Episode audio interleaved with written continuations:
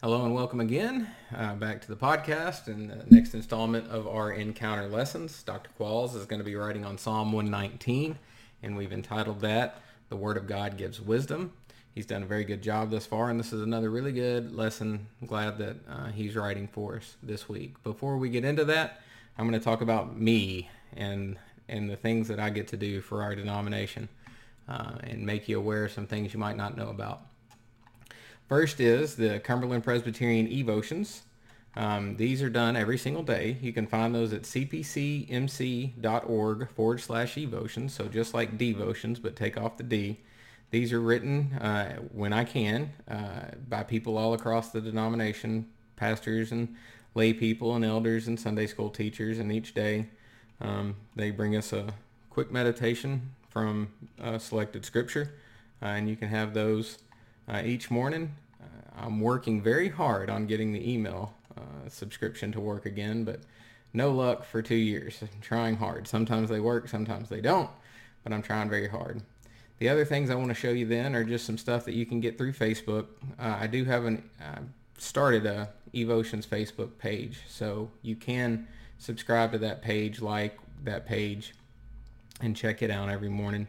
You can find it by typing in at CP Evotions, and that'll bring you to that page, and then you can um, you can um, join that that page right there and like it, and it'll pop up in your news screen. So that I'm just now rolling out. Hopefully here sometime soon we'll start doing them on video, uh, and then I'm going to try to get them in the future just as a daily uh, podcast, just a real quick thing, so you'll be able to subscribe to that through the various means. But that's not yet. We're getting there.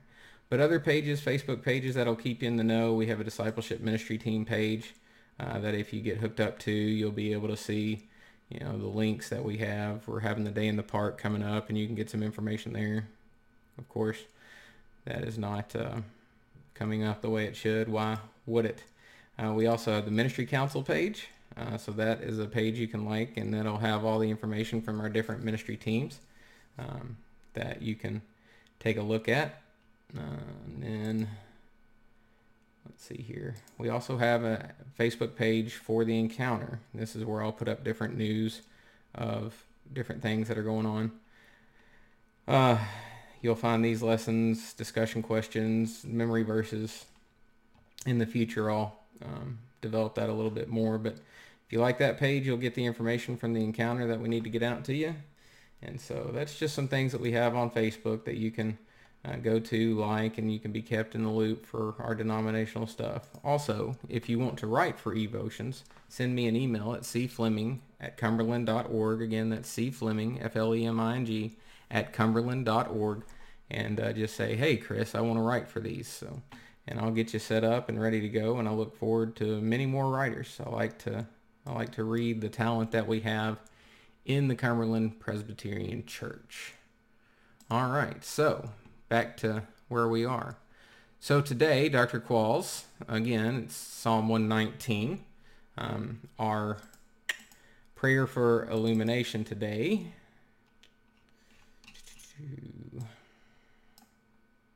Mm-hmm. Having troubles, technical difficulties, almost there. All right, our uh, prayer for illumination. Almighty God, you have the words of eternal life. Give us an understanding of these words that we might be a light to those in darkness. Amen. And our memory verse is, Happy are those whose way is blameless, who walk in the law of the Lord. Happy are those who keep his decrees, who seek him with their whole hearts. So that's where we're at today. Um, we are talking about the word of God giving wisdom. In his introduction, Dr. Qualls writes that Psalm 119 is a primer for living in the new world where God reigns. This world exists alongside the one we are most accustomed to. If we're going to thrive in the new world, we need a guide, and that Word of God, and the Word of God is that guide. So I am going to share with you a, um, share with you the screen here.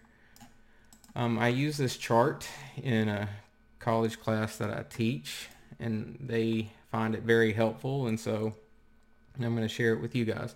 When Dr. Quall says that there's another world that is existing alongside the one that we're most accustomed to, it's very important. As I teach the uh, college class, I've realized that uh, younger folks uh, don't necessarily see spirituality as an alternate world. They instead see it as something as an add-on. Like this world is the reality, and we use spirituality to, to flourish in this world, and this world is really um, what's real. And that's the best case scenario. Worst case scenario is that uh, a lot of our younger folks just discount the um, understanding of spirituality at all, or an alternate world where God is king. And and uh, so anyway, uh, Ninian Smart uh, had wrote something. He kind of came up with what we call seven dimensions of re- religion. It contains doctrinal, mythological, ethical, ritual, experiential, institutional, and material dimensions. And if all seven of these things are in, all seven of these things you can find in religion. And so what I have said to my college students, and I've said to you know churches that I go to, um, materialism or naturalism or whatever, I would like to say politics, have actually become uh, a religion, a substitute religion. It's a way in which uh, people structure their world. It's become a religion in many ways. And so here's here's what I've just thought. And on the Christian side, you have doctrinal the doctrinal dimension, which of course is the teachings of the church, scriptures, and the dogma of the church, right? These are the things that are important uh, to uh, the church. We'll say historic Christian thought. On the other side, when you start thinking about governments or politics as being uh, your religion, you have ideological teachings, maybe of the Constitution. Like today, you have constitutionalists, originalists, people who, who want to change constitutions different various political platforms. If you're Republican or Democrat, if you're an independent or whatnot, you see that uh, teachings of that platform, if you will, and then ultimately teachings of self-fulfillment. And that's just because pop psychology is one of the tops, if not the top, um, revenue generator in, in books today. Uh, so that's that. The mythological, of course, you have stories. That's stories that support community it's a framework by which to think about reality. So if you think of our scripture mythologies, and again, we don't use mythology in the pop understanding, but mythology in a story that creates a framework of understanding life. All right, so it's not about true or false. But you have the creation story, you have the story of Jesus, story of Exodus, Tower of Babel, the flood. These kinds of things help us to understand and think about the world through the the lens of of the of the scripture. On the flip side, you have mythological stories, things like George Washington crossing the Potomac, right? You have stories about maybe like the French Revolution or the Bolshevik Revolution. These these events become stories that symbolize things and, and they give your movement uh, hands and feet, if you will, a concrete way of thinking things through uh, through stories. It, it reveals things. Then you have the ethical, uh, which is uh, from the Christian standpoint is that you have your rules and your do's and your don'ts from revelation, from on high. That's what we would say scripture is a revealed thing and that the Holy Spirit reveals to us and inspires us to know the difference between right and wrong in politics or if, if politics has become a religion, it's the rules that are defined upon defined by agreed upon values or documents of the group. And then it's enforced by things like the Supreme Court. You have class conflict and then equity, right, is the major um, equity, equality, whatever, whatever best light you'd like to put it, would be the uh, how you define what is good, bad, what works, what doesn't. Then you have ritual. Uh, in the church, we have communion, we have preaching, we have the spiritual disciplines, we have symbolisms uh, throughout our sanctuary. On the governmental side or political side, you have, of course, elections. You have like things like the Pledge of Allegiance. You have different flags. You have protests and demonstrations. You have social media groups, and these are all rituals um, in a very real sense. then you have the experiential dimension. Uh, in church, you have worship. We have uh, senses of gratitude and all. We have a sense of guilt, of sin. We think about redemption. We think about fellowship and the communal experience, and then uh, our personal connection with the divine. Uh, on the political side, you have redemption as the perfect society, as personal fulfillment. You belong to a certain tribe, um, and you seek to belong to a tribe, whatever that tribe may be. And then, uh, of course, you have a personal connection with the ideology uh, that uh, you're you're a part of. And then you have the institutional dimension. Um, this is this is like what is instituted about your culture. So for the church, it defines the rules and experiences, the attitudes. Uh, it controls membership and participation in the group. On the political side, ideologies, platforms, whatever, constitution defines the rules, defines the experiences, defines what your attitude should be. And it also, as we've seen, like just for the fun of it, let's just say cancel culture, it defines the membership and participation in their group as well. And then finally, you have the material dimension. With churches, of course, you have the sanctuary. Material is anything you can hold, you know, physical, see, those kinds of things. So you have sanctuaries, you have like symbolisms like the cross, the bread, the wine, the hymnals. These all point toward the material portion of a, of a religion. In uh, religion of politics or whatnot, you have capitol buildings, you have flags, you have monuments, and you have statues, right? That's why, I mean, like people didn't understand why monuments and statues came under fire. It's because politics has become a substitute religion uh, to Christianity. And so these monuments and statues mean much, much more than it would for someone else. The more involved you are in politics, the more statues mean something.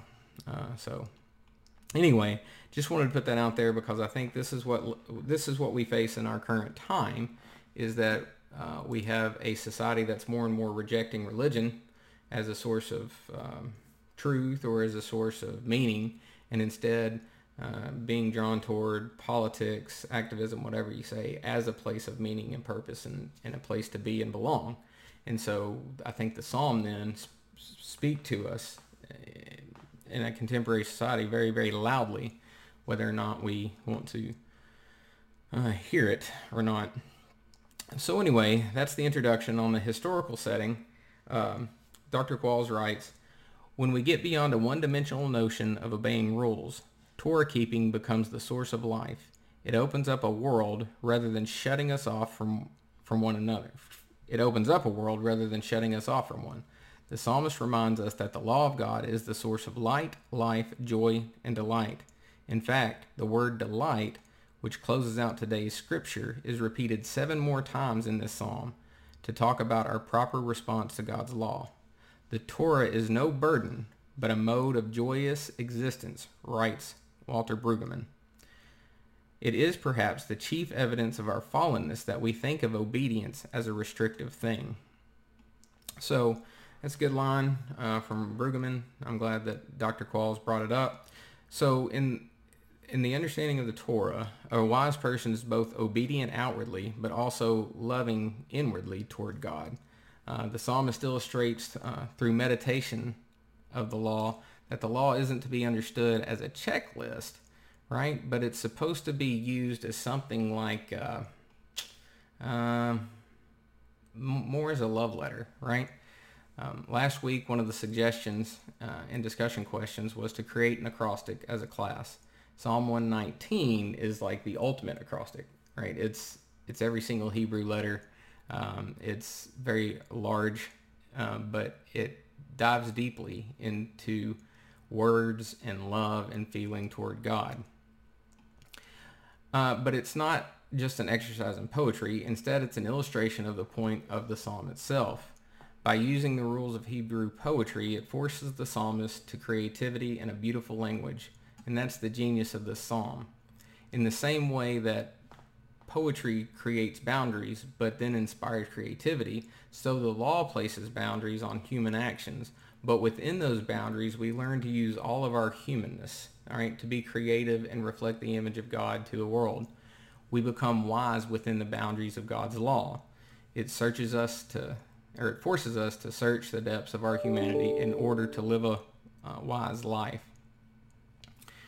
And so again, just like a simple acrostic uh, makes you think deeper when exploring a word, so the Word of God makes you think deeper about the lawgiver, and therefore brings mind, heart, soul, and action all together. So an example, some examples of this, I just brought up a couple of these things. Um, peace. I want to show this to you. If you can see it, this is people who have used peace as an ac acronym and or an acrostic. And this person writes, people united around the world end all the world war war war ooh, wow end all the wars and conflicts uh, all citizens helping each other. Celebrate peace day after day. Everyone holding hands in harmony all right? So there's one. Here's one here. Peace. Palpitations in every human heart a, encourages a human surge to take part. Activity spawned by love concern and patient desire contribute to an eternal inner burning fire, enlightening hope with which we should all aspire. And then here's the last one. Peace, perpetual quietude, eternal harmony, a hush from all the violence, calmness, and an alliance, enjoyed always. And so I just uh, highlight those things because basically these were three people who decided to sit down and write something about peace, and each of them contribute something. But what they had to do was to stop and think in their mind and in their heart, what does peace mean? And then they had to use their words create creatively. And so they thought deeper about the word peace. And this is really what happens when we read the Hebrew scriptures. It takes portions um, of of the Hebrew of Hebrew words or the Hebrew alphabet, and then it forces us to become creative. And in so doing, it illustrates how the law then gives us a form and shape to be creative and obedient and loving in God's alternative world. In the Digging Deeper section, Dr. Qualls writes that these verses are filled with action words, seeking, learning, hiding, following, meditating, contemplating, abiding, remembering, and delighting in the Word. Trusting God's Word is not a passive thing. It's an invitation to dive in. And yes, you have to leave the safety of dry land to get into the water. You have to say no to one world to experience the freedom of the other. But that's the invitation. He goes on to say, remember how the TV game show Let's Make a Deal had contestants decide whether or not to take what was behind the curtain or to stick with the prize they already had. They could not fully know what was behind the curtain until after they made their choice, and it was then and only then that it was revealed. Jesus does a similar thing with Simon Peter and the disciples. He invited Simon to simply come and follow him. And Simon did. He left the familiar world of nets and boats, and Simon launched into a new world he could never have imagined, a new world that had been hidden to him, but opened up once he started on the journey. So I think Dr. Qualls hits that really well we don't study and meditate for the purpose of studying and meditating only. Paul says in the New Testament that knowledge puffs up, but love builds up. We study and meditate on the Word of God to love God more, but then we at some point have to go out on faith and obedience. That's how we step. I've known many people who probably have more scripture knowledge than I do, but they have no personal relationship with Christ, and that's what happened with the Pharisees. They knew the law they meditated on the law, but as a source of pride, not as a source of love toward God or, or other folks around them. The wisdom of Scripture would make no sense outside of a relationship with God. That's why we say it's foolishness to the Greeks and stumbling blocks to the Jews, right? Choosing to exit this world and its culture and enter into a world of faith and submission and love to God is when the law then animates our uh, Christian walk. So then we go to learning from the scripture.